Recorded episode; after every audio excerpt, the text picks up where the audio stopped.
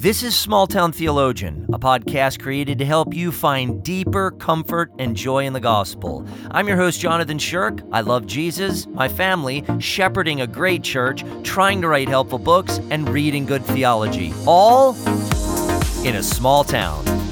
Thanks for tuning in. Let's get started. Bad theology undermines our comfort, assurance, peace, and joy in Christ. Bad theology leads to dark places. Wrong thinking and wrongdoing alike can destroy our lives, or at least diminish our intimacy with God and our faithfulness. God intends our thinking to align with His Word, and from it, our feeling and doing as well. Obedience to God is the fruit of the Spirit through faith, so it is very important what we believe. Some professing Christians think the Bible alone is my theology. And in one sense, that's true, but what does the Bible mean? And the moment anyone begins to explain what the Bible means, they are expressing some theological framework. But is their framework a good one? 1 Timothy 1 8 through 11 are thought provoking verses. Paul lists various sins, including murder, sexual immorality, homosexuality, and lying and adds, and whatever else is contrary to sound doctrine. Think about that. Sin is contrary to sound doctrine. The choices we make and the things we do cannot be detached from our doctrine. When we sin, we are not thinking clearly about God. We are actually acting out bad doctrine and discernment. It is also true that when we have bad doctrine, it will inevitably manifest in some type of bad living. Every two years, Ligonier Ministry and Lifeway Research team up to do a State of Theology survey. This survey reveals doctrinal trends of Americans in general, but also evangelical Christians in America, and every year there are considerably troubling results. For evangelical Christians in 2020, 30% believe Jesus was a good teacher, but he is not God. 44% reject the idea that God chose the people he would save before he created the world. 35% reject the idea that the Holy Spirit gives a spiritual new birth or new life before a person has faith in Jesus Christ. 46% believe everyone sins a little, but most people are good by nature. 42% believe God accepts the worship of all religions, including Christianity, Judaism, and Islam.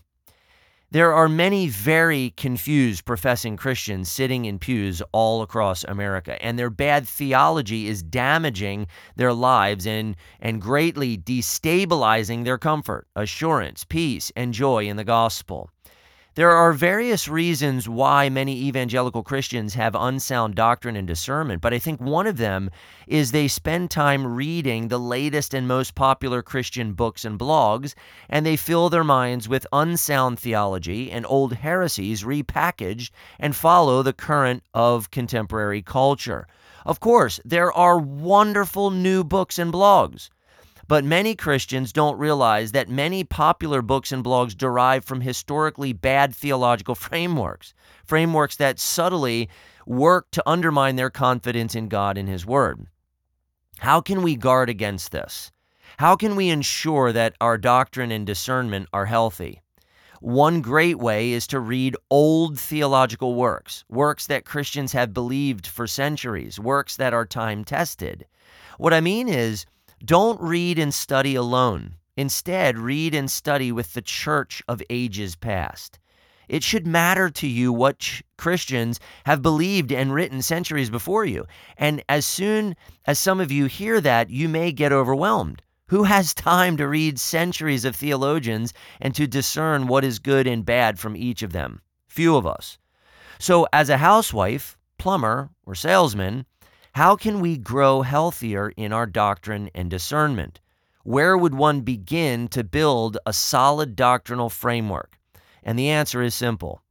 But with the noise of social media and Christian marketing, it is also simple to disregard. It's not a sexy or flashy answer, but it is an answer that will help you tremendously and not overwhelm you. Baby steps, right?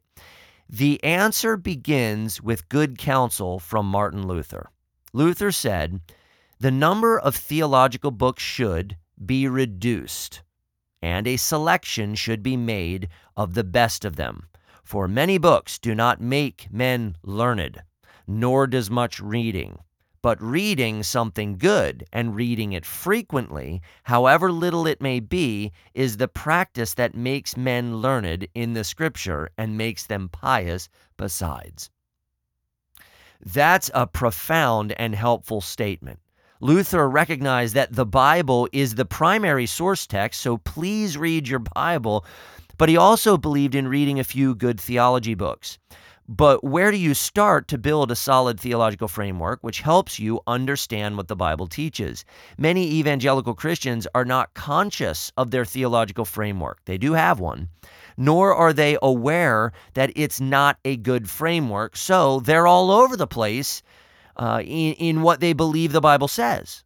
They are prime examples of Ephesians 4, verse 14. Additionally, many good theology books are fat and intimidating. Here's what I recommend you do.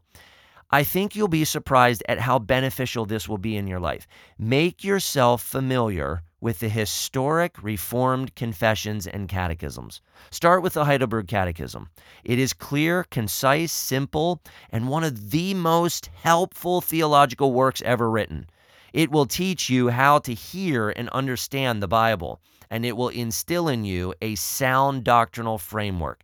You may also want to spend time in some other clear and concise theological works which address other important doctrinal points. Go to the Belgic Confession, dig into the Westminster Confession of Faith and Westminster Shorter Catechism. There are others, but these few are the place to start. Start working through them at a pace that works for you. When you come to something challenging, discuss it with your elders who love you. Many evangelical Christians have anemic doctrine and discernment. There are plenty of reasons for that.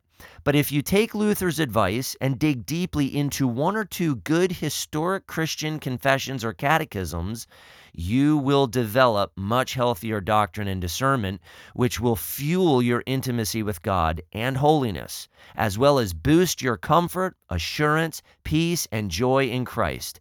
Oh, and and make sure you're in a good church where you hear this kind of substantial theology from the pulpit and get much encouragement from godly shepherds. Have you wrestled with the doctrine of predestination? Do you find comfort in it? Do you find joy in it? Do you find the goodness of God in it? I'd like to help you with that. Head to Amazon and check out my book, Predestined for Joy Finding Comfort in a Controversial Doctrine.